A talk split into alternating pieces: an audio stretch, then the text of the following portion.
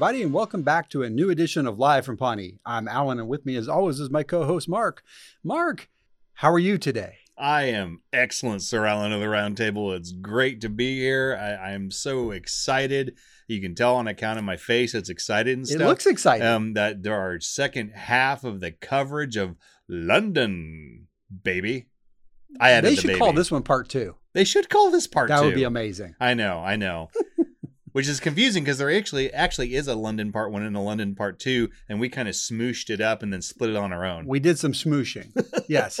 Th- then we like we said psych, and then we broke it into two anyway. You know, the funny thing is, is we've been in the habit. You know how Constantine and Harvey Yeah. don't really get along real well, Not so well. and and we've been alternating them. Nowhere so- near like Andy and uh, Lord uh, Fancy Face. Oh no, no, those No. two are like peas in a British in a pod. Uh, but you know, we we don't like to to to mix them up because Yeah. we learned from Ghostbusters you don't cross the You streams. Do not. So, but Constantine was so enamored with this season premiere, he's here again Oh wow! for the second half. So It's unusual for him to be here two weeks in a row. it is. Hey, buddy, you doing good? Yeah, well, he's fine. He's fine. He's fine. I don't know what is that. Is that a hand gesture they have in uh, London? I, I'm unfamiliar with that one. I think he's offering me one onion, Oh, that's weird. one very middle finger onion. That's strange. Yeah. I don't know that gesture. I have to look that up. That must be all. British. I think it is British. I think you're right. Yes, absolutely. Well, Mark, we should probably remind people of where we left off. I know uh, we cut this episode uh, almost in half, but we were a little We went a little bit than beyond, half, just a little beyond because we we wanted to leave some room uh, uh, for to balance it out between the two episodes and uh, give everybody a little break between the two. That's right. That's right. So we we'd recommend, of course, that you listen to the to the prior episodes so you can be up to date. But You can't listen to the episodes out of order, Mark. you can't listen. To it. You to know I episodes that are- can't. No, anyway. you're completely broken. Like a totally like a- broken. like a something. Not, Yeah. not good with the things. No. Um. But anyway, so yeah, let's let's uh let's do a recap of what happened in the first half of our uh, All of our right. London Here, coverage. here, let me let me give you a cue for that. Meanwhile, at the Hall of Justice. So I'm not gonna do the whole thing because I hurt my No? throat last time. But, it hurt? But yeah. So you remember, Allen, we had uh, broken this sucker up into five stories last time. So in the spirit of consistency, I'm gonna try to give recaps using that structure. Okay. Okay. So first we have the the A story, which I had entitled pathetically Leslie's recall fight. So we're we're in London, and where we left off was Leslie had just given her acceptance speech for winning one of the five awards given out by the International Coalition of Women in Government. Unfortunately, this speech was a little rougher than she or others had expected. I think frustrated at how much Pawnee hates her and how much the other award winners are loved by their hometowns. Leslie ends up losing her temper a little bit and calls her fellow Pawneans a bunch of peepee heads, among Uh-oh. other things.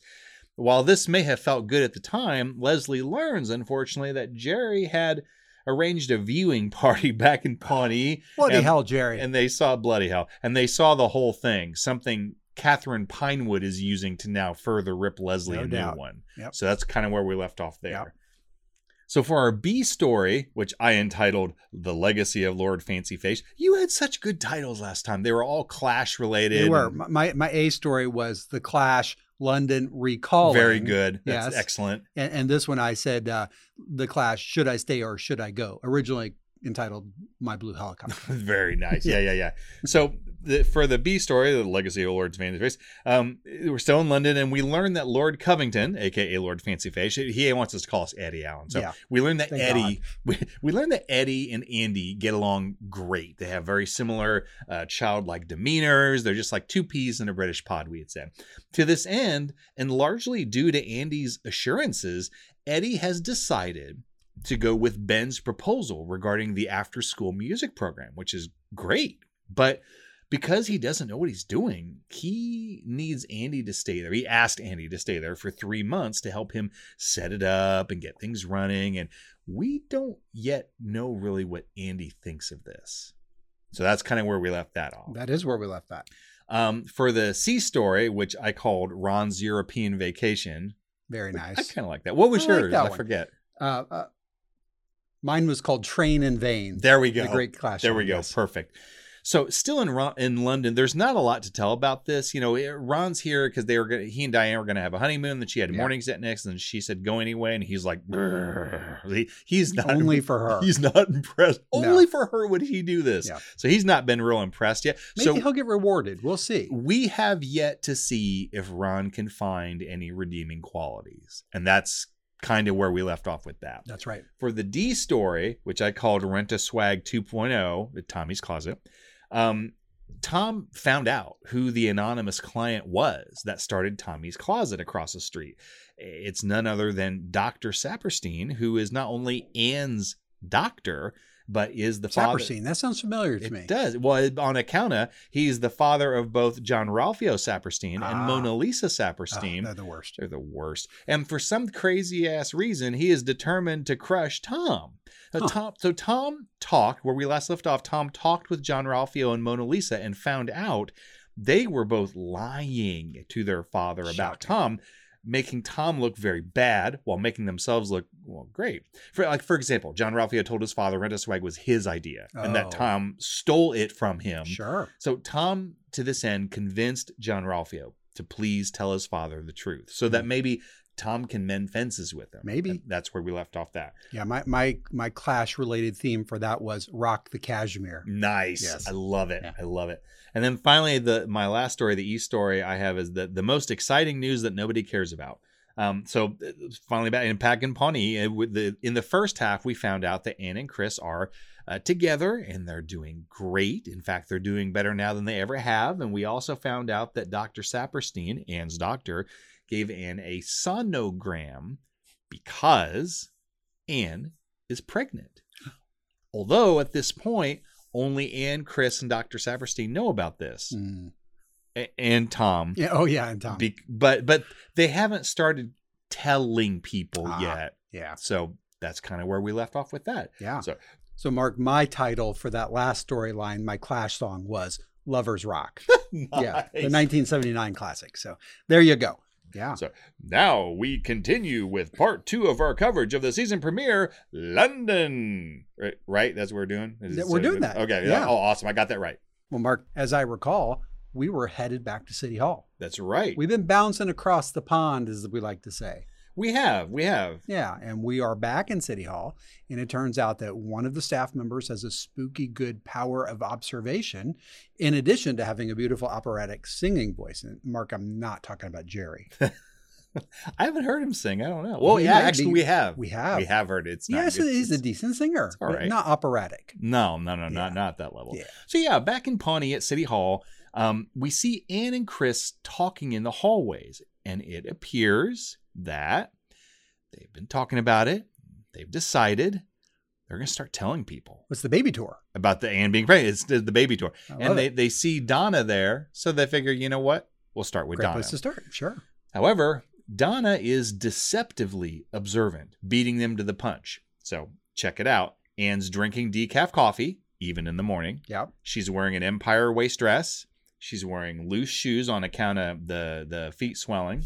And Donna guesses, "Mm, you're pregnant, maybe nine, ten weeks. Completely blows them away. Spot away. on. And and I think maybe they're also a little disappointed that that they because they wanted more of a you know what I mean? And Yeah. they didn't Stole their get that. thunder a little bit. I will say this as a side note, um, Allen. We, we saw a, a special agent Perkins uh, join uh, Burt Macklin That's FBI. true. Yes. I'm wondering if Special Agent Donna Meagle wouldn't have been a better partner because I think she God, she's good. Well, remember she she was uh, she was interrogated by them for a second though. So Right. She was in the mix. Right, right. Yeah. Mark, it also occurs to me not only could she possibly in her other life been a uh, private detective there or a uh, investigator, but uh, Right. they could have saved some money with Dr. Saperstein. They didn't need that sonogram or uh, ultrasound. They Yeah. go to Donna. Nine weeks. Boom. Yep, yep, done. Is it healthy? Yes. Sure. Yeah, she would know. Why not? Well, Mark, back in London, we're going to bounce back over. Leslie expresses her frustrations about adulting to Ron, and Ron gives her some helpful, necessary, and sage advice, which she repays with a mystery gift of her own. Yeah, we're, we're back in London and we see Leslie and Ron sitting on a bench overlooking Westminster. Benches, weird. The you know what I thought when I saw this? I thought I, I could imagine Ron going, Oh, look, a bench. We don't have those in America. That's not what he said, but that's just in my It's mind. not, That's what but I it'd said. be great, Anyway, yeah. so yeah, I think I think Leslie needs some of Ron's classic sage She does, advice yeah. here. Um, hey, Constantine, buddy, hey, play our first clip, please. Thanks. Why are we here? Just thought you needed some fresh air, even if that air is filled with the foul stench of European socialism. Ugh. You know, I know I am supposed to feel bad about what I said, but I do not. Pawnee has really been pissing me off lately. Leslie, for God's sake, you're the adult here. When your kid screams, I hate you, you don't sink to his level and yell, I hate you back. You have to be the grown up. You're right. I know. I have to be the grown up. But it's so hard. Come on. God. And nobody ever thanks you. You choose a thankless job, you can't be upset when nobody thanks you. Yeah. And by the way, April thanked you. She nominated you for this award. Well, April does that all the time. She nominated Ann for Motocross Driver of the Year award just so she could get a rejection letter. April respects you, and so do many others. Don't start chasing applause and acclaim. That way lies madness. Mm. Oh, I almost forgot. I finally got you a proper wedding gift. Part one of many. A train ticket? You think I want to extend my stay on this godforsaken continent? Hmm. Yes, you do. If you follow that itinerary to the letter, I promise you, you will not be disappointed. Well, I would offer to buy you a drink, but where the hell would that even happen? This is London, Ron. There's a pub over there. Yep. There's a pub over there. Yep. There's a pub between those two butcher shops. Let's go to that one, but we'll be stopping in those two butcher shops first.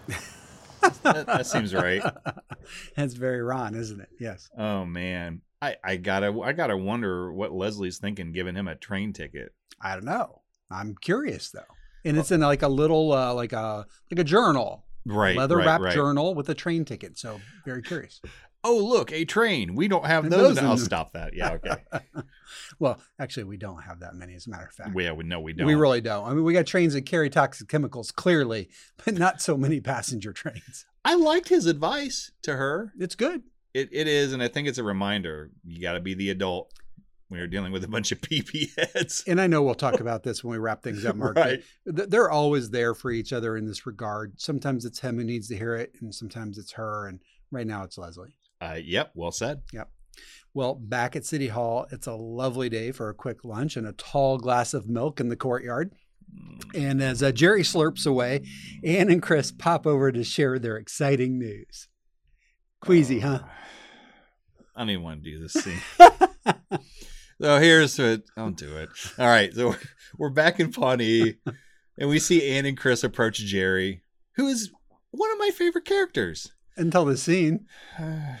yeah, he's eating lunch outside in the courtyard, and and so again, they're on the baby tour. They're Yeah. telling people that Ann is pregnant, Yeah. and they do so, and they tell Jerry the news. And at first, I think that they're happy to see Jerry have the initial OMG response that they're perfect. that they're looking for. Exactly what they needed. However, things get a little odd. They should have just walked away. and then creepy uh once jerry starts describing all the things that anne can look forward to like her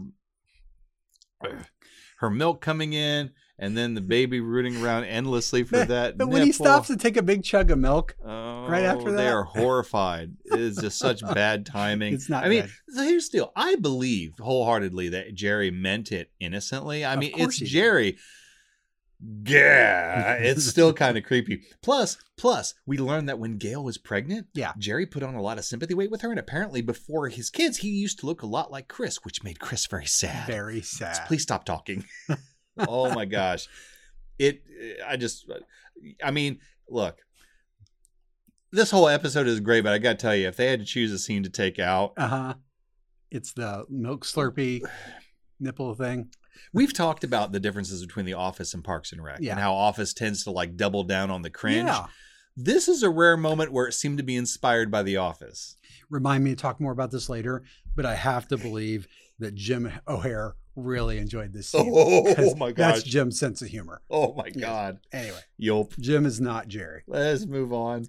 Well, Mark, from there, let's do. We rejoin April and Andy at one of London's most iconic tourist spots for a bird's eye view of the city while talking about the qualifications to run a nonprofit. Yeah, there. As you said, we're back in London. Andy and April are enjoying a, a bird's eye view from a very high up tourist spot. Mark, where are we? I don't know. This is the London Eye, Mark. Oh, I didn't know that. Yeah. I've stood in it.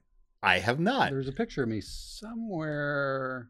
I had no idea that Yeah. London had an eye in it. That's not how you spell it. It, it, yeah, it's an eye. All right, fair enough. So we're in London's eye, and uh, April, and April and Andy are, are, are overlooking everything as tourists are wont to do, and they're talking about what Lord Fancyface asked Andy to do, and Andy is very hesitant. He doesn't know what he would be doing either. Plus, English in England is weird and It is different, and he'd be far away from April. So, I mean, understandably, he's hesitant. April, however, sets Andy straight and telling him he obviously likes the Lord Fancyface guy Sure. and they can deal with the distance and she believes in him. I mean, when is he going to get another opportunity like this? And then they kiss. You know, that's good stuff. She's there for him. I think they're going to make it. I like it. Those hmm. kids might just make it. So I, I think- mean- I think she's talked him into it. I think she has. I mean, he's disappointed that the Piccadilly Circus is not actually a circus. No elephants, no clowns, but they did have one bearded lady. She got all rude weird. when he marveled at her. Weird. Yeah. well, Mark, back in Pawnee, Ann and Chris are having trouble eliciting the appropriate amount of enthusiasm when they realize that the perfect candidate might just have become available. Thank God. They, they need some sort of affirmation. It's Um, time. So yeah, back in Pawnee, jumping across the pond again, uh, Ann and Chris have gotten so desperate for people to be excited to them that they have resorted to visiting the dreaded fourth floor so that they can give the news to one Ms. Ethel Beavers. So the bad news, Ethel doesn't seem to give much of a crap. no. The good news is Ann and Chris realize who has just made her way back across the pond to Pawnee. Then we cut to a scene, probably slightly into the future. I don't know if it's a few minutes or whatever, but but Leslie is now back in Pawnee Yeah. and she is embracing Ann and Chris, almost deliriously happy for them when she hears the news. Much the way she was when Ron and Diane got married. That's right. That's Yeah. right. But I mean, to be fair, Leslie might have been deliriously happy for for two reasons. One, I think that she's over the moon happy for Ann and Chris legitimately. Yeah. And B, during the flight, she took a sleeping pill, but then she changed her mind and took something called Zap Vigil, which is what Israeli fighter pilots use to stay awake. And she's kind of goofed up right now. But I, I will say, goofed up or not, Leslie loves Ann and Chris, and she loves this news.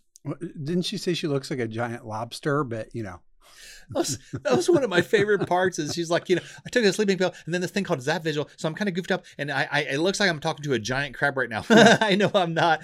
Stay away, crab. don't pinch me. and then, and then she kind of looks at her like out of the side of her eye, like, like, well, She gives her side eye. Easy there. so funny. she does not trust that crab. Nope. Well, Mark across town, it's now time for Jean-Ralphio and Mona Lisa to set the record straight and help Tom get Daddy Saperstein off his back to save his business. We now cut to the dope ass conference room of lawyer Trevor Nelson. Um, on one side of the table, we have Dr. Saperstein Sure. sitting next to Trevor himself. yeah. I think they have a note taker as well. Yeah. Yeah. th- Um, you remember this is the law firm of uh, Nelson, Nygaard, Nitherton. That's right. Yeah. That's right. I forgot about that. Man, I forgot about that. Yeah. I wish I'd forgotten about that. So then on the other hand, on the other side of the table, we have John, Tom and Jean-Ralphio Yep. and Mona Lisa. Hey, Constantine, play this dope ass clip, please. Thank you all for coming. And let me just say how truly, deeply trill it is to be standing in this dope ass conference room, Yeah. Addressing a group of people in a business meeting. It's really a dream come true. Uh, right now, I want to turn the floor over to Jean-Ralphio, who has something to say. Tom, lawyer guy, daddy. Tom did not screw me out of the company. He gave me every opportunity to jump in at the ground floor, and I said no. Not because I thought it was a bad idea, but because, and this is very important, I really didn't care about what was happening. So why exactly did you lie when I asked you what had happened? Daddy D. Daddy, come on, I lie to you all the time. All those math camps I said I went to, I don't even know what a math camp is. So all those postcards that you sent me, all those trophies that you'd won. Trophies I bought. I also have something to say. I have done nothing wrong ever, in my life. Wow. I know this. And I love you. I love you too, Daddy. Money, please. Oh, jeez. My money. Dr. Saperstein, your son is my best friend. Yeah. He's like a brother to me. But he's a disaster. And your daughter seriously needs to be locked up in some sort of insane asylum. Mm. On an island. Oh. In space. Oh These two have been huge disappointments to me. Come on, you love us. Tell me you love us, and then admit this guy looks like Beaker from the Muppets. that. but seriously, what are we doing here, though? doing Like, here, what Dad? is Why are this? we No here? one What's knows. No! Now you know the truth. Will you back off? No, I will not stop. Yes, this all started as vengeance for my children. But the company is making money now. Why would I back off just because these nincompoops lie to me all the time?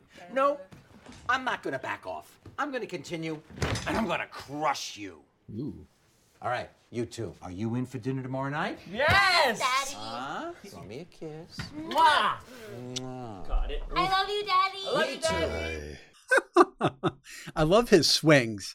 He goes from one extreme to the other, like on a dime. Yeah, he might be tripolar. Tripolar. Well, Mark, we'll try to recover from that. wow. Still in town and down the street from the law firm of Nelson, Nygaard, and Nitherton, uh, Leslie and April pay a visit to one of the town's many complainants to see if they can provide a solution that she will appreciate. Uh, here we go. I'm not holding out much hope for this. Again with the slug problems. Yeah, yeah. We, we cut to a, a shot outside the house of Gretel, who we encountered in the in the first half, the the crazy Pawneean with the slug problem. Oh yes, and slug we, lady. And we see slug lady, and we see Leslie and April on their hands and knees on the sidewalk, spreading coffee grounds, which is interesting, while talking about Andy being gone. And then Leslie sees Gretel walk up with a grocery bag, uh, you know, coming home from the grocery there. And she engages her and explains what they're doing, which apparently this is interesting. If you spread coffee grounds, it'll drive the slugs away without killing them. A tip uh, April learned from uh, Kangordzal, the, the Mongolian Wolverine wrangler that she's Uh-huh. infatuated with, because they're emailing. They're, they're best buds now. Wow. So Leslie assumed Gretel would be pleased with their solution, but instead Gretel seems very grumpy and put off. I don't want all the slugs gone, only most of them. Oh boy. so April is angry at Gretel uh, because she's mad for Le- at- for Leslie's sake. You know, oh, Well, sure. first she didn't even say thank you. But Leslie reminds her, you know, this we we don't do this for the applause. We do this because it's good, because it helps people. And yeah, it would be nice if just one person Just one. appreciated my work, but that's the job wiping slime and shoveling slugs. And April looks sad while Leslie is saying all this. Like, I don't think that this is sitting well with her. No. All right, next on to the next complaint. Yeah. Yeah. Well, back across the pond, we see Ron beginning his itinerary given to him by Leslie. And like him, we have yet to figure out exactly where he's headed. Yeah, this is a, a very short, very visual scene with very little spoken dialogue. We, we cut back to Europe, where we see Ron walking through what looks like a, a train station in Yes. Glasgow, Yeah. holding Leslie's itinerary. And he looks up at the electronic board that has the announcing uh, arrivals and departures, and he looks at his watch. And then we cut to a scene with Ron riding in a train. And Leslie's itinerary still in hand, and he's gazing out the window while a, a beautiful vista with trees and meadows passes by outside. And we see Ron grin slightly and then say out loud to himself, Where the hell are you sending me, Knope? and, and We're not sure yet. yeah, we don't know. I think he's headed north. I think he is. Yeah. Well, over at the Sweetums Foundation, Ben and Jessica have a chance to catch up, and Ben gets a new nickname that Leslie might both agree with and still not appreciate. Yeah. Back in Pawnee at the Sweetums Foundation, we see Jessica Wicks enter Ben's office walking four corgis of all things. Mm. Jessica tells Ben that the corgis were a gift from his British friend, Lord Edgar Covington, aka Lord Fancyface. Ben breaks the news to Jessica that Andy will actually be staying in, in Europe for three months. Um, and yeah, Andy sent Ben an email that morning saying he got on the wrong train to work and he got lost. um, something, something, standing stones. I don't know, but he- he'll he'll be okay. That guy's gonna make it. Jessica seems rather nonplussed by all this, instead, focusing on A, their upcoming board meeting, and B, her nicknames that she has come up with for the dogs and apparently Ben, uh, some of which may not be appropriate. I think the Ben's name is um, Sugar- Spaghettios. No, that's the dog's name. Oh, darn his, it. his is Sugar Butt. Sugar butt. That's right. Wow. A little rough, but Uh, maybe wildly inappropriate as Ben. I think. Leslie would agree with it. I he she would, but she should give him this nickname, not another one. Yeah, I completely agree. right. Yeah. Well, back in Tom's office, he and Jean-Ralphio discuss his predicament, and with his dad's vendetta, Tom's relationship with Jean-Ralphio gets a little more complicated. Yeah, it, it looks like it's now late evening or nighttime. It's dark out at, at any rate, Yeah. and we're back at City Hall, and it looks like most people have gone home. Sure. So they may be like some of the only two people there. And Jean-Ralphio is with Tom in his office, and they're talking about uh, Daddy, Dr. Saperstein, and talking about Tommy's closet and what comes next and what it all means. When Jean-Ralphio confirms that, yeah, you know what, my dad, he never gives up. Tom's frustrated and, and even mentions that, you know what, maybe I should throw in the towel. Well, I still got something to walk away with.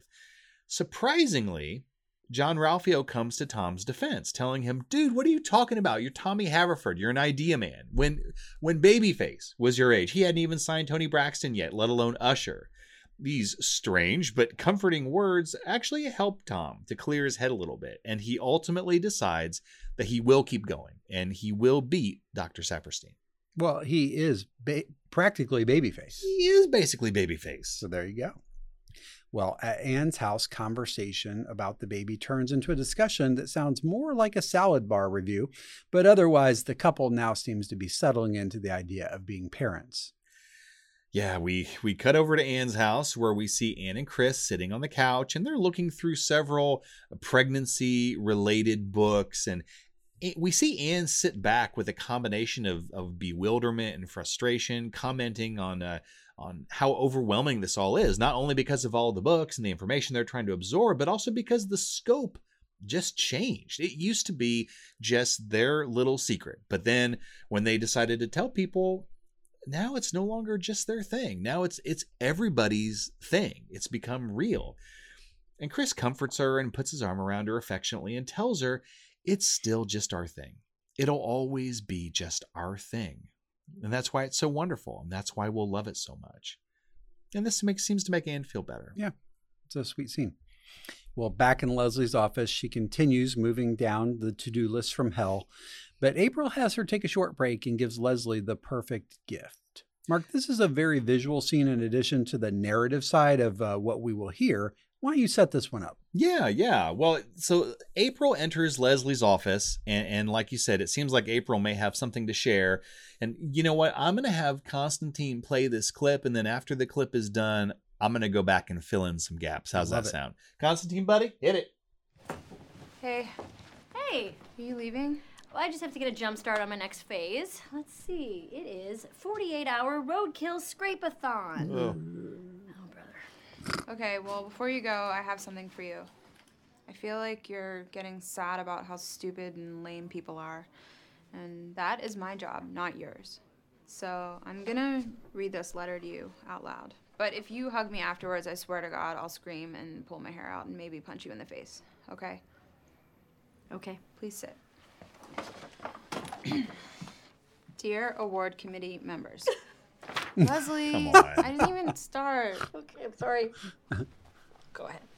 Dear award committee members, where I live, there are a lot of apathetic people. People who don't care at all about what they do or how they do it. They let the world wash over them and barely notice anyone else is even there. Leslie Knope is not one of these people. She cares about everything and everyone in our town. I don't know how she does it. People come to her with the pettiest, stupidest problems, and she cares, like, really actually cares what happens to them. And if you're lucky enough to be her friend, your life gets better every day. She spends every waking moment thinking of new ways to make her friends happy. There is something wonderful about seeing someone who has found her true purpose on Earth. For some people, I guess that's being an astronaut or a hot dog eating champion. For Leslie, her true purpose on Earth, her true meaning is making people's lives better. That's what I love about her. and that's why she deserves this award. Sincerely, Satan. You're getting hugged right now. no, I told you not to. No, you a- no, stay away. no. That's great. That was very sweet. The now the, the visual aspect of this is now this is really a, a very sweet, touching Yeah. scene where April's reading the the letter that she wrote for Right. Leslie to get a reward. Sure.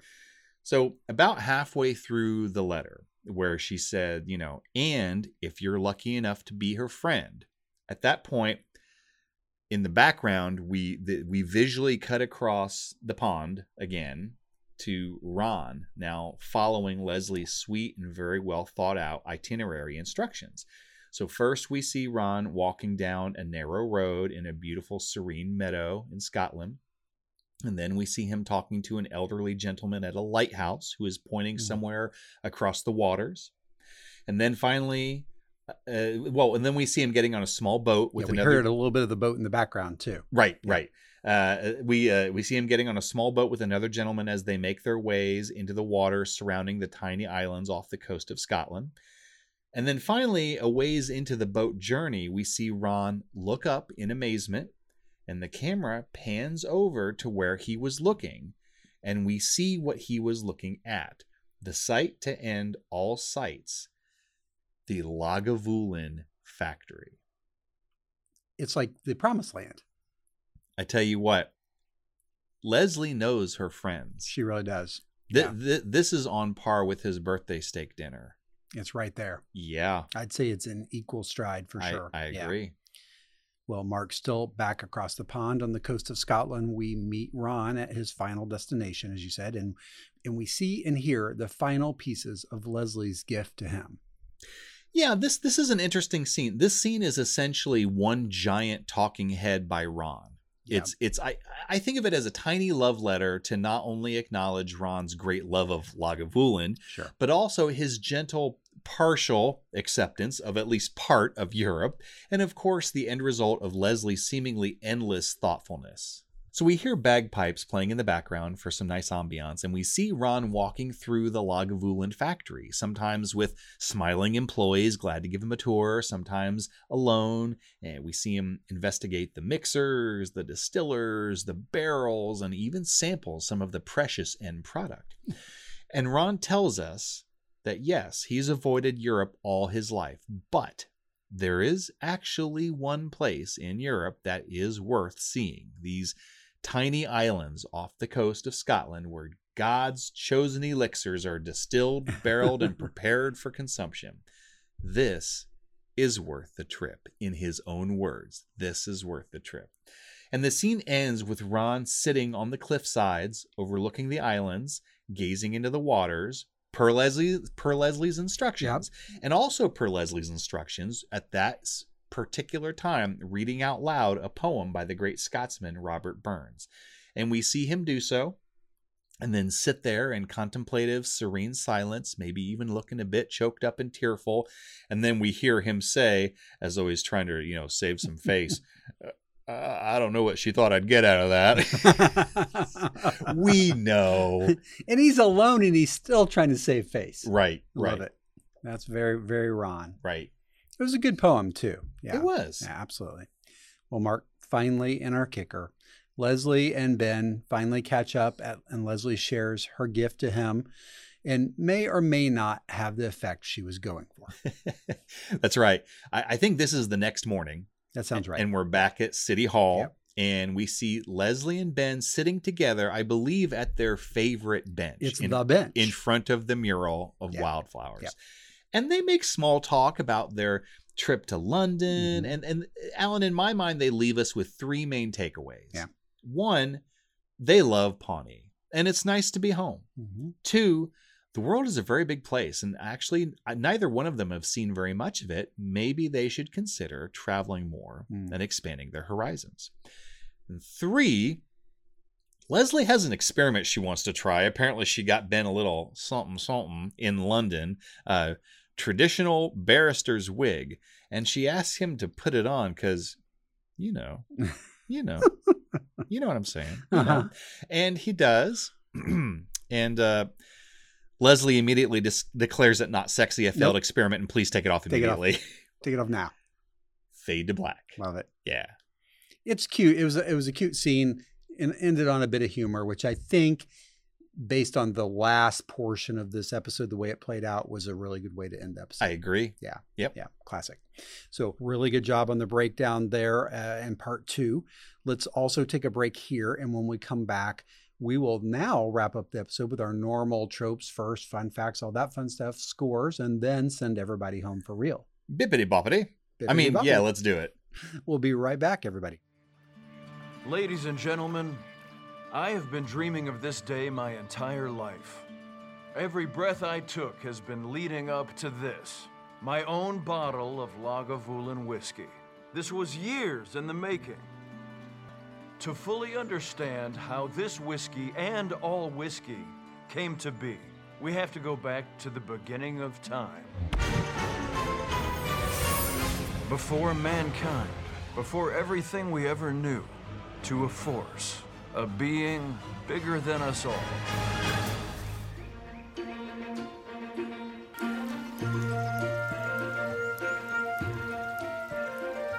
A force that took the most essential element of life and said, needs a little something.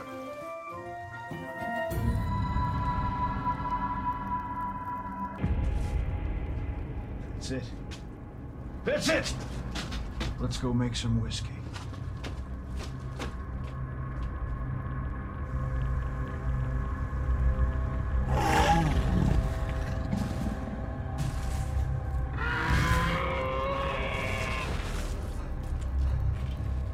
I'm just gonna wait here until those things die off. Lagavulin, the Offerman edition. There can be only one.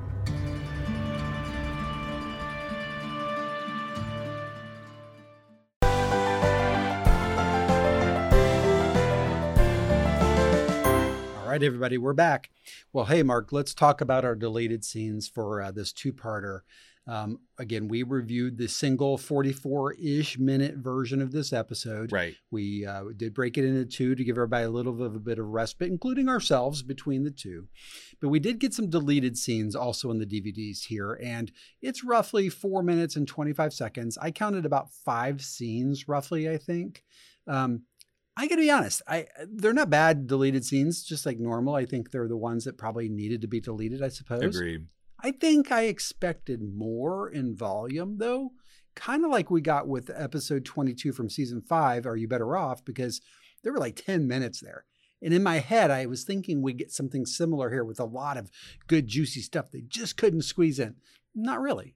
I, I, I think I agree. And, and your comparison to the season five uh, finale, uh, I think, is a good one because man, that had a lot of good deleted scenes. really I mean, did. really funny. Great stuff. These were these were fine. They were okay, but they were more of what I think of with the, with the, the typical collection of deleted scenes. They're decent. I see why they were the ones that got chose to be cut. Yeah, I would agree, and I and I think um, you know got a little bit of extra crazy Pawneans. We had a little more uh, Doctor Saperstein threatening Tom. Yep. But there was really nothing there, um, you know, that I, I felt like we really missed. Yeah, if you have the DVDs, it's worth taking a look. Check them out. Yeah. Yep. Well, Mark, let's move into tropes first, fun facts, and uh, the the goofs there. Yeah, the goofs. I always forget the goofs. All right. What you get? All right. Well, first, um, there there's quite a few here. So we have uh, Ron and Diane are married. Yep. Uh, we get first get confirmation that Ann is pregnant. Yep. Um, I guess we first get confirmation that Diane's pregnant. Yeah. Um, we uh, first see the gang in London. We are first introduced to Lord Edgar Covington, aka Lord Fancyface. um, we we first see Chris Pratt in what we will call Star Lord shape. Yep. Um, just cut out that beer. Yep. That's what I need to do. Yeah, me too. I'm gonna Um, try it tonight. We first meet Dr. Saperstein, father of Jean-Ralphio and Mona Lisa. Yeah. We first learn Dr. Saperstein is the one behind. Rent-A-Swag's main all great. competitor, Tommy's Closet. And we first see the store, Tommy's Closet. Ah, Did I miss any? threatening. No, no, those are great. I, I would say I said this is the first trip out of Indiana that we've seen for the cast outside of April. For for the folks like who have left, right? Like Uh, Donna, Partridge. huh? Partridge. Well, it's true. Partridge, Minnesota. I forgot that. Yeah. Okay. Well, fair enough. Uh, first trip to Europe for everybody. Right. Yeah. And then um, I said the first trip abroad again, except for April. Right. Right. Now, Donna was obviously also abroad, but not in this episode. We don't call them broads. Oh my God. Moving on. Look, it was just there. It's low hanging fruit. Yeah, sorry. but sometimes you just leave it on the tree. I know, I know, I know, I know. um, how about tropes? How'd you do on tropes? I've got a few here, and I bet you've got a lot of the same. How about them tropes? All right. So we got uh, Punching Bag Jerry. Oh yeah. Set up a webcast. Look, it was so well intentioned. Jerry did a really nice thing, and it blew up in his face. Huh? Weird. Yeah. Yeah. And then he had to do the whole thing with the the the scene. I don't even want to talk about. Yeah, I don't the wanna talk about that. I don't know if that's Punching Bag Jerry as much as. Blah. That- that's vomit, Jerry. All right. Yeah. New trope, Vomit Jerry. Uh, I, I said CP for Crazy Pawneans. Yep. I, I think Gretel was the main representative, Except in the deleted scenes. There were three or four more in the deleted scenes. Yeah. Um, I said uh, overprepared Leslie, Oh, yeah. forty freaking phases to get I the mean, public to like her. I mean, what do yes. you? Yeah. Uh, sweet stupid Andy. Yep. Again, you can fill in the blank, but I think I, I got a good foothold there. I mean, all Sweet the stuff- stupid Lord Covington. Yes, yes, yeah. Um, I said uh, overly cheerful Chris. yeah. A- again, I missed I- that one. Yeah, I- that's good. I, I want to emphasize this. I I actually like it when Chris is rattled when his baseline is cheerful Chris. I don't like it when he's rattled when he's Mm. depressed Chris. Yeah. And you say overly cheerful, but at the same time, I don't think it's a bad thing for him to be just compared to a normal human being. Yes. Yeah. It, it's Yeah. the Chris baseline that I love the most Yeah. and that I'm used to. He is overly cheerful by nature. I like that. Right. Yep. Um a lot of mugs to the camera. Oh too too too many to, so to list. So many. um I said RLL Yep. Ron loves loves Lagavulin. Clock that one. RHE Ron hates Europe. Yeah. I said I said WWR woodworking Ron because which I think we've used before. yeah. Specifically the, the, the cold open. Yeah, sure. he built a canoe just for the intent Yep. of proposing. I love that. Yeah. And Um, the little wooden box. and he built a wooden Yeah, box. That's yeah, right. For the Um, I clocked a, a a series of bidgies. Ben doesn't get it. yeah. Like the number of times that Eddie and Andy were like, you know, being children, and he just kind of went, "What is happening here?" He even put his head in his hand at one point. Yes. Um, I said AGU. April's growing up. Yeah. I one. said TGU. Tom is growing up, Yes. which we talked about that a little I, last just, episode. I, I mean, I I saw it more with April, and yet I want to give Tom props where I can for continuing to be an adult, which Well, I sure, which I like think saying, he is. This guy's my best friend, but he is a disaster. yeah, he just he's laid out the facts, Yep. man. Um, I said LLAB. Leslie lusts after Ben That's true. because I was afraid it was going to turn into an X-rated scene with the barrister wig. It's, thank, thank God it was a failed experiment, but you It know. was. And Yeah. then finally, I said uh, FDR, food driven Ron, only because you know let's visit both of these butcher shops and then we'll we'll, we'll go to the pub. So That's a good one. um, that's all I had. Did I miss any? I had uh, Leslie Ann nicknames, although it's kind of weird because uh, Ann reads her own nickname about herself. I missed that. Back to You're Leslie, right. yes. You're right. Um, of course, you said mugs of the camera. We had so many of those. Right. I, I kind of came up with a new one. I think this is the only one we didn't talk about yet. What that is. uh, Leslie steps in it. Like I, I think she has this propensity to like do the thing that causes her own uh the next the next thing that happened for her to like dig her way out of it, right? And she kind of did it here when she cr- had her premature victory party, you know, kind of Mm. you know, spawned that off. But here, she's at the podium and you know, peepee heads, right? So she does it again, and it comes back to haunt her. As Star Trek fans would say, she was hoisted by her own Picard. She was hoisted by her own Picard. Love you it. gotta love it. Season three's out. Check it out, kids. Yeah. wow. That's it I, on tropes for me, Mark. How about goofs or fun facts? I only had one goof. Uh, Okay, what'd you get? And I got this from the wide, wide world of web. Sure. Um, I love all those webs. apparently there's a scene and i forget which one it is but where um the the union flag is flying Ah. over buckingham palace and it's behind ron and apparently it's upside down yeah, I read that same one. Uh that's all i had did you have any One of them, this one's probably going to be more of a fun fact, and it's you know when uh, Lord uh, Covington gives out his title there, he talks about uh, you know Thames, on uh, you know the river Tem- the river Thames um, but it's he's in Cornwall and it's nowhere near Cornwall. Oh So, yeah, yeah. But I think that's more of a joke than it was a mistake. I would So, agree with that. Yeah, I would agree with that. What about fun facts? Real fun facts? What'd you get? Um, well, I had there were a ton, and I got most of these from the same wide, wide world of web. Sure. Um, so I had three regarding Peter Serafinowicz, I love uh, who played Lord Covington. Yes, we Um, love him. I know we both do. So Um, oh yes. So this is probably common knowledge, but I'll I'll say it Sure. anyway. We've talked about uh, Chris Pratt being Star Lord tons of times, That's but. Yeah. production briefly moved to London to allow Andy Chris Pratt to Sure. make an appearance as he was in England filming Guardians of the Galaxy. Uh, that that came out in 2014. Um, Number two, uh, Andy's uh, Chris Pratt's a significant weight loss is briefly mentioned by you know Ben, like oh you uh, gave up you know beer and lost fifty pounds. This is in reference to Pratt's transformation for Guardians of the Galaxy. In actuality, Pratt, Pratt went under underwent a strenuous exercise regimen.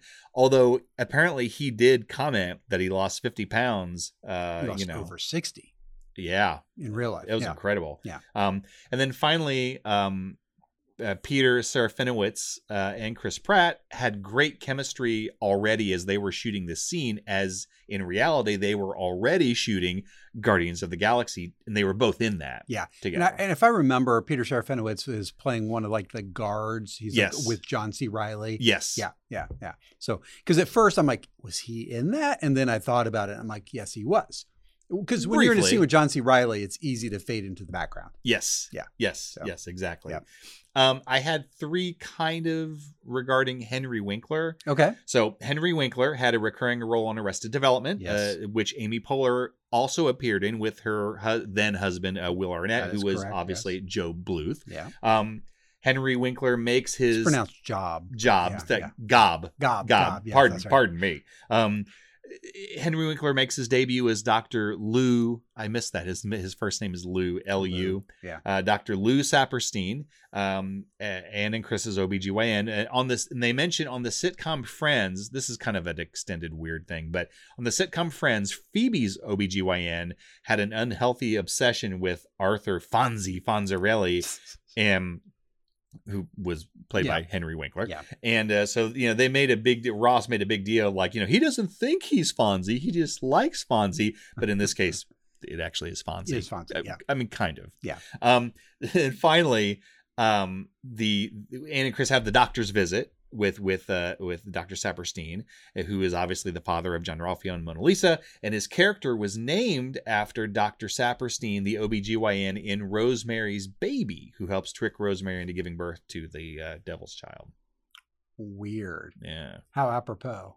maybe. Two babies, two uh, two devil's children. Oh man, Just we'll, saying. We'll see. we will um, see. So I know that's that was a mouthful. Um, the the only other things I had, I only had one others, one other one, which is uh, um, the lawyer Trevor Nelson tells. This Oh, is sure. actually this is actually kind of interesting to me. I didn't know this. Um, he he has the the kind of the the offhanded remark of you know we're ripping you off, you know, with Mhm. Tommy's closet, and he says. Mr. Haverford, you are Hydrox. We are Oreo. Oreo. And um, I did not realize all this time that Hydrox actually did come first. Oh, sure. I, didn't Yeah. know that. And Oreo just made it popular. apparently, Yeah. they were introduced in 1908, and then Oreos said, "Screw you, Hydrox," and came out in 1912. And they and Oreos became more popular, probably because a they had a better name, but because they had uh, Nabisco had much better funds for That's advertising and marketing, and Yeah. so then there you go. Yeah, it's it's similar to uh, Tommy's Closet and Rent a Swag. Yeah, Yeah, absolutely. yeah, and there are many examples of that. You know, where you know the person we attribute to the thing is usually number two, not number one. I mean, the telephone, electricity. I mean, there's a list of these. Things. I just found that Yeah. fascinating because I, I all my life I've definitely heard the name Oreo. sure. But I've heard the name Hydrox too, and I always just associated them with oh, they're a second rate You Oreo. thought it was like maybe a spin-off that sold it for cheaper with a less popular brand. that name. was my yeah. my incorrect assumption. And then I saw this, and that's why his his comment initially didn't make sense to me. And then I went, huh.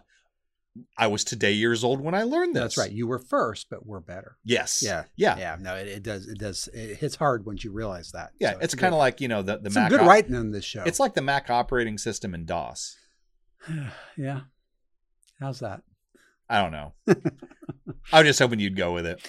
Uh, Actually, you know what? That that that that's the, exa- the opposite. It's a I think the yeah. Mac operating system was better, but DOS went. We have better advertising. We're going to be. well, and they were first. DOS was. Yeah, the, I think if you look at it on the timeline, you're talking months different, though. Well, but the Mac operating system first came out on the Xerox machines. And I think that so that system actually Well, predated according to the copyright infringement. Yes, Yes. that's correct. Right. Yes. So, lots of speaking of lawsuits. Yeah, yeah. Hey, for for the two viewers that are still with us, thank you for for for indulging us I mean, there. be- between Mac OS and Hydrox cookies, I think we just lost them. Well, all of them. Well, I the way I look at it, Allen, is we cover the gamut. We cover all subject matter, so you don't have to. We're here for everyone. of course we Yes, are. we are. My God, did I miss any fun facts? Just say no. Uh, we did not. I think we covered all the fun facts and facts that weren't even that much fun. no So, facts that were just mediocre. Yeah. Why don't we get into our scores, Mark? Okay, here we go. Here we go. Score incoming. Here I go. I'm about to Go, start. Mark. Go. All right. Um, well, my episode MVP, Allen, um, I couldn't do it. I couldn't do it. I, so NA, NA, I can't do it. Because they all suck. The, his, uh, uh, okay, so here, here's the deal. I, I, me a I- story, I Mark. feel like Leslie Knope going into Rictus because I have so many things that my brain is trying to process. Is Yeah. and so here's my best thing of saying things where I say things. It. It's a great start. All right, look, I sense this is not the first time you you've broken down today, and probably not the last either. no, Go for it. this episode is what I like to think of as beyond category. Hmm. You could name anyone other than maybe Ann and Chris, who I think maybe had the weakest of the five storylines. I agree with that. or Donna and Jerry, who are often uh, relegated to background roles. are, You can name any other combination of people, and I would nod and go, "Yup, yup, that makes sense." And that includes that includes the guest stars. You could you could nominate many of the guest stars for MVPs, and most of who were absolutely freaking brilliant. So now, having said that, I will admit I have a soft spot in this episode for uh, certain characters. I Leslie and April and Ron are chief among them. yeah. Um, for the guest stars, Henry Winkler and, and Peter. Serafinowicz, uh, how they are So freaking good. brilliant. They are. But look, man, you put a truth gun to my head. If I have to give the tip of the hat to anyone, I, I guess it's got to be the writers. Because th- they, they wove together, in my opinion, two of Parks and Rec's best episodes into one super duper blockbuster hour long season premiere extravaganza. It was really, really, really, really, really good. Mark, my MVPs were Dean Holland and Mike Schur. Okay. Well, we're kind of on the same page. I mean, Because I didn't know what else to do. you don't know what else to do. It's all very good, well crafted, one of the better episodes of Parks and Recreation in the entire run. And it's really hard to pull out a single person to call an MVP. Now, eh, having said that, i i I feel like I'm really struggling with this. It's almost unfair to compare this to anything that's come before it. Well, Tell me more. Because there's never been anything like it. Like we, at least not. No, wait a minute, Mark. We've had two part two part episodes before. Yeah, no, no, no, no. We we've had episodes that we chose because of our extreme laziness to Yeah, to cut to cut into two parts, uh, and and Ah. because we used to talk way, way, way more than we do now, which is extremely We hard to believe. A little better about that. A little windbaggy So you're telling me this is the only real two part episode of Parks and Rec ever? to date. Oh, to date. To date. All right. Now we've had the the we've had super size, you know, quote unquote super size Sure. producers cut, Producers directors cut. cuts. Yeah, yeah, yeah. And I will admit, typically the additional material was very enjoyable and it added a little umph. So much so that often when we have producers cuts, not always, but it's not uncommon for us to have two different scores. So sometimes we'll say, well, here's our score for the normal aired version. Here's the producer's cut. Um, but this is on a whole new level. 43 44 minutes of content allowed the writers i think to have an unparalleled amount of wiggle room to dodge and weave and craft storylines and have a ton of funny moments to boot. So i just feel like it's in another it's beyond category. Uh, i'm having a tough time with this. Um So I, I have a, just a couple other observational notes. We, Allen, we've always we've often discussed the ha-ha moments like virtue versus the overarching story points versus character development versus Pawnee being, as we've said many times, like a real life Springfield because it just seems so lifelike with all the the in depth characters and funny, Yep. quirky characters. And the reason I bring this up is, in my opinion, some of these things are harder to do than others. Like plot points and character development, that can be difficult because you need more than a sense of humor and creative writing skills. You need a roadmap of sorts That's to figure true. out where you're going. Um, but it- it- and that gets increasingly tough to do as the seasons roll on because you get in danger of running out of creative runway, so to speak. But I think that even when Parks and Rec has a lower scoring episode, it's still great in terms of being again a real life Springfield. Like I can tune into any Simpsons episode and I can think to myself, oh yeah, there's Otto the bus driver, or there's Smithers, uh, Mr. Burns' assistant, or or whatever. And, and have fun just because I'm back in a universe that I recognize and I enjoy. And I feel the same way about Parks and Rec. Once it got its head of steam, like, I don't know, maybe midway into season two, it would almost be a challenge for them to produce an episode that I wouldn't really enjoy on some level, just because I'm back with my friends. You know That's what I mean? True. Yeah, it's, it feels at home. Having said that, the season six premiere was like a big, wonderful kick in the face to all the preconceived notions that shows are going to run out of steam after season four or five. This episode, in my opinion, this episode did it all.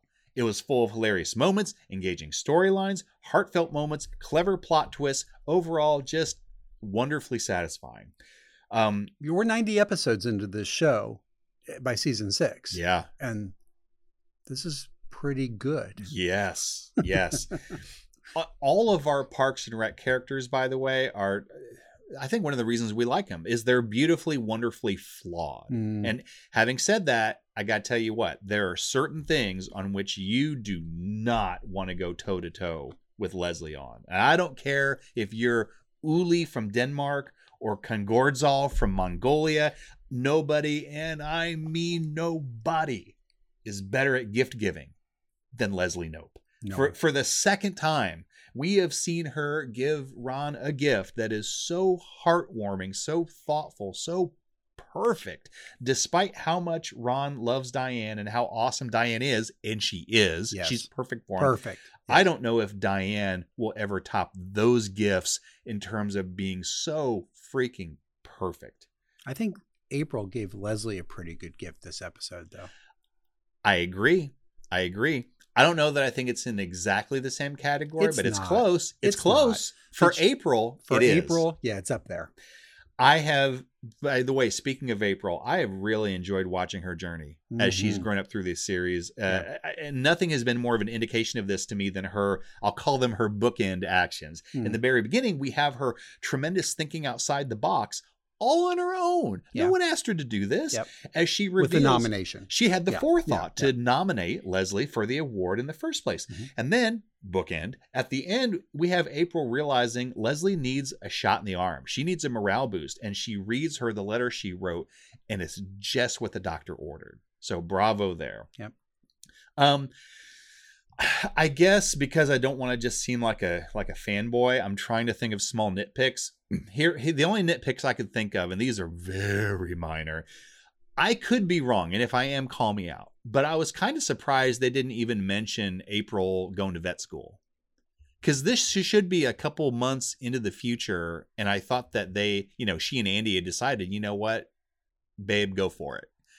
And I'm not saying that it's wrong that they didn't. I was just, I was a little surprised they didn't even mention it in passing. Like just a one a one liner. Yeah, like like I would keep us in context. I would have been. Yeah. I I wouldn't have been surprised if April had said something like, "Hey, babe, I know this is going to be a long." She likes to say "babe" a lot. Yeah. I like to make her say "babe" a lot when I'm in, imitating her. Uh, I, I would have been surprised if she had said "babe." Babe. You're yeah, you're going to be over here in London, but w- what the hell am I going to care? I'm in vet school for Yeah. a while, and so it is. An hour away. Yeah.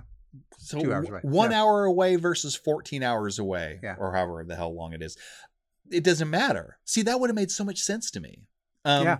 Maybe a missed opportunity and certainly a uh, Let, you know what? That's better. perplexity. Maybe Yeah. a little bit of a missed opportunity. Yeah. That's it. just to tie it all together because in every other way they did. yes, Yeah. absolutely. The only other thing I could think of, and this is very minor, is I said I loved all five storylines, but if I had to pick out the weak link, I would say the Ann and Chris story wasn't great, although I did think it was good. It just I thought the rest were great. Yeah. So, uh, you know, Hard to compare, right? yeah, Yeah. and even the and even the Ann Chris storyline was enjoyable. I just thought it was maybe a little more muted than the others. Hmm, okay. Um, all right. So uh, here we go. Crazy Mark rubric. Um, I don't know. I don't know. Uh, you know what? I'm going to take two approaches. So I sense that you're uh, you're, you're struggling with this one, Mark, this week. I am tremendously struggling with this. So first, by popular demand, the typical Crazy Mark rubric. So here we go, and don't get stuck. Base score five. Four out of the five stories were outstanding. Even the Ann Chris one was good. It had everything. Enough said. Five. I'm going to give an entire point for. Well, I can't assign an MVP point because I said not, not applicable. But you know what? A stellar job by all. I like the way you put Yeah, it. steal for me. Gi- give it to the writers. Yeah. Um. So you know, well done. Um, I'm going to give an entire point for a fantastic freaking list of guest stars. You got Henry Winkler as Dr. Lou Saperstein, Peter Serafinowicz as Lord Edgar Covington, Lucy Lawless as Diane Lewis, Heidi Klum as Uli Danson, Ben Schwartz as Jean-Ralphio Saperstein, Jenny Slate as Mona Lisa Saperstein, Susan Yeagley as Jessica Wicks, Mary Faber as Kathryn Pinewood, Helen Slayton Hughes as Ethel Beavers, woohoo! Mark Evan Jackson as the wonderful lawyer Trevor Nelson, So. Jay Jackson by playing Perd Hapley. Um, if I butcher this, please forgive me. Uh, Kaliko Ka, uh, Ka, Ka, not gonna, no, not gonna work anymore. The Kaliko Kauhi. I think that's right. That's really close. I, it's hard to say. I, I I'm just not familiar with that with that name set. Uh, play uh, Con, Kongordzal, uh, who, who I might add uh, was in Superstore as the as the punching bag. Yes, she's Sandra. the Jerry of that show. Loved, loved, So loved, good, loved her. yes. I'm so Kaliko. I'm so sorry I butchered Yeah. your name. Yeah. Um, and, and so any of those, any of those I just listed would have made stellar guest stars. They were all in this one. So anyway, sorry, I, I get excited. So a, a, a point for all that madness I just down. said. I know. I'm going to give another full point for what I call the wedding combo. Ron Swanson learning of the pregnancy and proposing and getting married in the four minute plus cold open while Leslie panic celebrates is just freaking outstanding. Uh, plus, very sweet. I'm going to give a full point for what I call the resolution combo April's sweet reading of her letter for Leslie's award nomination, plus the culmination of Leslie's beyond priceless itinerary gift to Ron as he basks in the splendor of the Lagavulin factory within the tiny islands off the coast of Scotland. I'm going to give one full point uh, for what I call the Tom's Journey combo the great reveal of Dr. Saperstein as the anonymous client, the return of lawyer Trevor Nelson, who I really do like. He's great. Um, the insanity of Jean-Ralphio and Mona Lisa, and Tom's struggle to make sense out of all of it, continue to be a grown up and determine the next steps forward. One point for all that.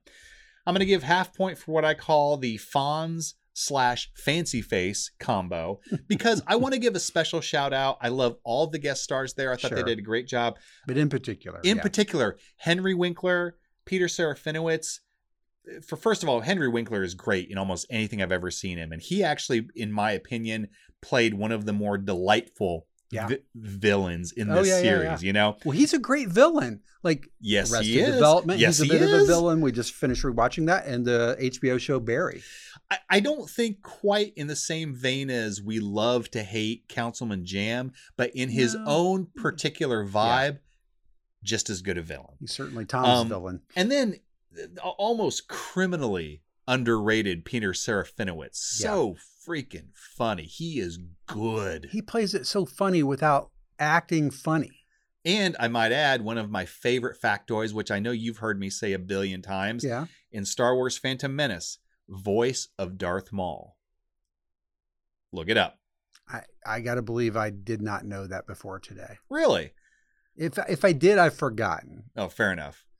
Not a huge amount of dialogue by Darth Maul. Oh God, no! I think he had one line, but it's which was so odd that they chose. Like you could have Yeah. chosen Mina with Right. And because who cares? It's Who one cares? line.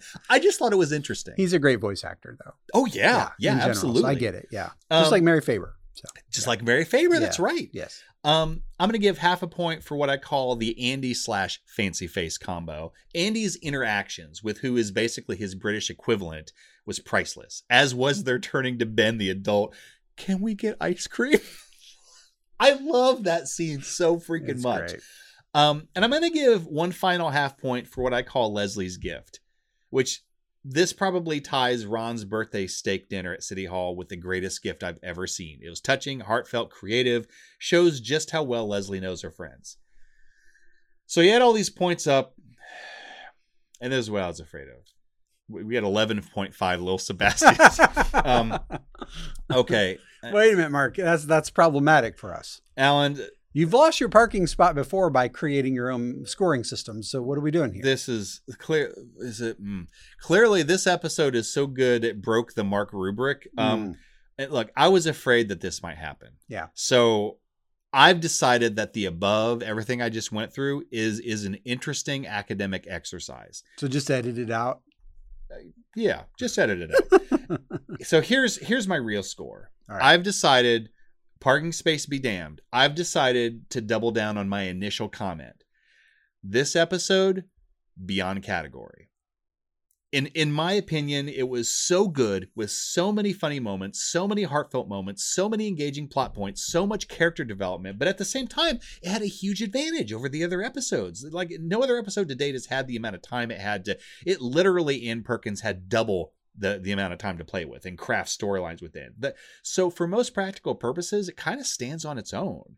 Um, and the other complication point is that try as I might, I thought about trying to break up the different halves, if you will, into different like you know half hour episodes or 21 minute episodes. yeah, I, I took care of that for you. Keep going. I can't do it. I like I couldn't figure out how to do it. So, you know, we just did it as one big episode, which I, I think was the right way to do it, but still. So anyway, so Mark's final score, and yes, I'm once again paying with my parking space. I was told this here at LFP Worldwide headquarters.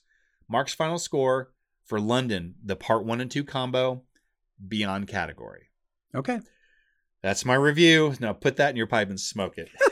I mean, rock the scuba. Rock, rock the scuba across the pond. Yep. Um, yeah, see, I'm bouncing it off like a skipping scone there. Yep. Um, I'm not even sure where to start. I- I'll, I'll go back because I can call baloney on your uh, your scoring system there, but I, I know. because I get what you're saying. I really do. And uh, here's how I handled the struggle and a little bit differently, I suppose. Uh, so first of all, let me back all the way up. MVPs: Dean Holland, Mike Schur, and Excellent. um, and I included both of them. Now they're they're not co-writers. Mike wrote the episode. I know. Now, I I'm sure he wrote it with the whole writers' room. Like I'm not ignoring that. Right.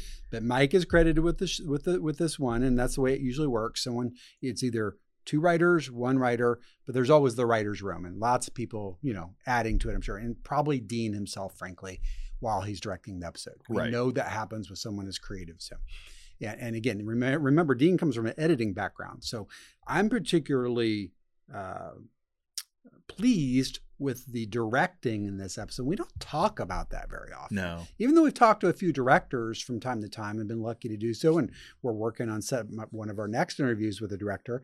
Um, Dean's work is so good, you just kind of forget it's there. Yeah. And that's why he did 27 of these. Yeah. He's that good. That's so the mark of a good job. It, it really is. And um and and I feel like Mike grew as a writer throughout the show and I can go back and look at ones where he was penned and they're they're perfectly good episodes and sometimes they're great episodes.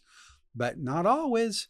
And you know, going back to 5.22 to Are You Better Off and this one both parts in particular, this is his best work Yeah. and, and it may he may have a repeat before the end. I'm not sure though. I think this is his best work on this show. Hmm. And of course, you know, he wrote the pilot for this. He wrote the pilot and he wrote many episodes of Good Place and other shows as well. So I'm not saying in his career, but for Parks and Rec, this is the pinnacle, right? Okay. Just it's Uh, you may be right. it's there. Uh, My my one nitpick would probably be like you with the um, with the Chris Ann storyline But here's what I'm going to say instead of that. I'm going to say that it's a they they were the functionaries in this episode. They had a good, solid storyline that wasn't always the funniest or the most inventive, but it was it was a lot like kind of like you said when we got to uh, when we got to London, we kind of created this hub. In a way, it started before that, and and I think on the on the Pawnee side of the of the pond, they were the hub, right, Mm. of of several storylines, kind of tying everything together with Tom and and all of that. So I feel like it was a functionary role for them, and that's the only bad thing I can say about that. And it was a little shorter. I'll buy a little less screen time. Other than that, the other four, yes, four, uh, uh, five total storylines, but the other four are are all really, really good and nearly in balance with with each other, which is amazing. to Yeah. think. like and and they certainly got you know forty, what would we say, forty four minutes roughly total to do it. So they definitely used every minute, every second of that to get it done for sure. Um, this is my favorite cold open of the entire series. Aw. It just and it's not necessarily the funniest, but it's like my favorite. And I think because Don and er, Don, Don and Ryan, Ron and Diane, see, they're interchangeable. I know, I know. They, they are so perfect for each other. They couldn't have written a better pairing for Ron, and I'd almost argue conversely for Diane yeah. like you know they they were they they missed each other initially but now they've they've come together and formed this union and they are perfect for each This other This one's gonna stick. it's going to stick and, and in a lot of ways we've said the same thing about the bensley relationship and then andy and april because you know if it weren't for those folks where would they be Right. right Right. and, and i know people in my own life like that where kind of see them together and it's like they are perfect together they they need to be together so for me if not for them so um again going back to the balance of the bench you know obviously donna and jerry always get the short end of the stick but they were both pretty well utilized i think j- despite the fact that so much screen time went to so many other things including like you said a huge list of guest stars Mhm. with the two standouts, of course, that you've already mentioned. Um, I like the pairings in here, back and forth, back and forth. Ron and Leslie, Leslie and Ron. Um, I, I liked the way that they used Dr. Saperstein um, to kind of tie the Tom storyline with the Ann Chris storyline. I thought that was great. Um, I felt like the Tom story and Tom's maturity is continuing to be evident. He is not taken like you know, kind of a one giant step forward and five steps backward, which we did with Tom a lot early Right. on. Now we're just mostly going forward. He's got his ties to the old Tom, and they're when they're funny, they use them, and when they're and mostly they they they focus on the new Tom, you know, which you know to go from pimp and Tom to realistically entrepreneur Tom is is a really nice arc for him. Right? The only times I see Tom kind of in air quotes acting the fool, sure, it's just to his own minor detriment and not to the detriment of others. That's fair. Yeah, in the same way we've kind of said where Leslie has been less overbearing when she does go there, it usually only gets her own self in hot water. Right. Yeah, which she did here as well, of course. So, Mark, for me, when I look at all those things together, um, I, I don't have the Mark rubric, so I couldn't break mine today. Um, and and again, I, I I watched this episode. I don't know six six times, um, in probably three different ways. I watched it as Peacock, you know, episode one and episode two. I watched it as a whole back to back.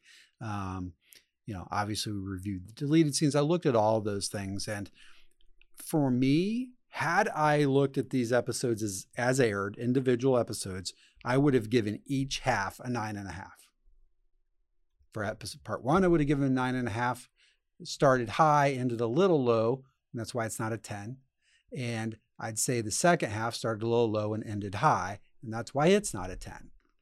You put them together, I gave the 44 minute episode a 10.0 because I will not break the rules. I, I think for you at home who don't like to break the rules, I think that Allen's way is the better way to go. I, I actually, I think if I was forced, I, if I had to give a score, I would have done it exactly like that. I'll say it like this: if instead of having the episodes back to back, Yeah. they had each been on their own week, Yes. I would have been tempted to score them as 9.5s each for the reasons that you just yeah, said. I can see that. Having it explicitly Yeah. back to back, Yeah. It it like they shore up each other's weak points They and do. elevate it to a ten. They absolutely do. Yeah, and I mean, you get you know, in 2013 when these are airing in that eight o'clock hour back to back, it is not unintentional that they did that. Right. They did not split these across two weeks to maintain that momentum, and I'm certain that they were conceived as a single episode. And the I think the biggest indicator of that of that is the fact that they had the same writer director pairing for both halves. Right. Because when you've seen other things that clearly look like two halves of a whole, and there's some sort of let's call it purposeful separation, you will often see those two things shot independently of each other with a different writer director pair in each Right. so that you basically get kind of two production lines going at the same time. Here we know we know a lot now. Ten years later, we know obviously about the you know the Guardians of the Galaxy thing and and Pratt going into the Marvel world and the fact that they use that to kind of benefit him and his schedule and the shooting schedule for Guardians and everybody went to London. They actually shot these things on location there, which is amazing. And I only feel sorry for the people that didn't get to go, you know, for Donna and for Jerry and everyone else who stayed home. Um, pretty really cool stuff to get these location shoots, including the stuff with Ron in, in Scotland, you know, Right. which is of course making Nick Offerman rich because of Lagavulin, but you know, I- I'm going to buy that personalized casket of Lag- Lagavulin as well. Sure. So, I mean, I, I mean, I'm going to drink it too, but I'm going to buy it. So, but um, no, I, I feel like this was this is one of their better episodes in general. And even if I hadn't given it a ten, I would still say it's probably a top five episode, if not a top three episode, series wide. Yeah, yeah. You know what? I would agree with that. I think we've also made this point before. I mean, I know we've we've beat to death, you know, Chris Pratt, Star Lord. He's also Andy. You know, I know we've said that tons and tons Yeah. and tons of times, but I think that we've maybe only said one other time, and it does bear repeating how cool it was for Mike Schur to go, dude. You know what? We'll we'll work with you. Now I know you're going to be in this little raccoon movie or whatever it Right, is I remember that interview. Yeah. but uh you know you're great and we'll do whatever we can to keep you on and and i mean tell Yeah. talk about paying off dividends Yeah. I mean, we talked about this on an episode a while back. You know, was it a spotlight episode It might have been the spotlight episode or some other context, or maybe both, where, you know, it became pretty apparent. And we've talked with other people in the business that, you know, they don't, other shows and Hollywood, especially like in the 80s, your your other projects did not matter. You, this show was your primary thing. Everything else be damned. damn right? it right right And and even by 2013, while that has shifted quite a bit, it's still going on. And it's something to say about the leadership of this show, the showrunners, the executive producers, you know, uh, Greg Daniels, Mike Schur, and of course Amy Poehler to say, yeah, let, let him go do that. Let's work around that. Let's actually use it to make our show better yeah and give us this opportunity we probably would have never done because they never, ever, ever would have talked NBC until a location shoot in London in any other circumstance. yep So why not? Why not use for the leverage it? Yeah. And and and honestly, it's not going to feel like he's gone that long. And they've given us a albeit crazy reason. It's a reason that Andy's not going to be on the show for a minute. Yeah, And it's okay. i'm fine with it I'm fine with it too. yeah So, yeah. So, really, really, really smart moves and great episode. And uh, what a way to kick off season six. I agree strong It can only go downhill from here. don't say that well, I mean, math, Mark. yeah i know Yeah. stupid math The math, math is hard. you and score something out yeah. of 10 I don't even know what math camp is, but I know math is hard. that's why i scored it beyond category because i don't even want i don't even i don't even wanna The math broke you, quite literally. yes it did Oh my gosh. All right. Well, thank you everybody for listening. This is great uh, to break this one down for you. We'll be back with our next original episode, uh, season six, episode three, technically, the Pawnee Eagleton Tip Off Classic. that's a long title That, that needs an acronym too. yeah The TPETC? Tiptic? I think it, the, the I think you keep the word the and then you have P E T O C the P talk. I love it. Yeah. We'll be back with the Peacock. Yes, we On the will. peacock. Mm-hmm. There you oh, go. look at that Boom. alliteration and rhyming. Boom. Drop the mic. Drop the mic. Nailed it. All right. Thanks everybody for listening. We'll see you next time. All right. Bye, everyone. Bye, everyone. Live from Pawnee is a copyrighted production of the creators. Copyright 2020. All rights reserved. Original music was created and performed by Aaron Emerson of Emerson Studios. Clips are used under fair use doctrine for the purpose of commentary and parody. Please see our website at livefrompawnee.com for more details or to contact us.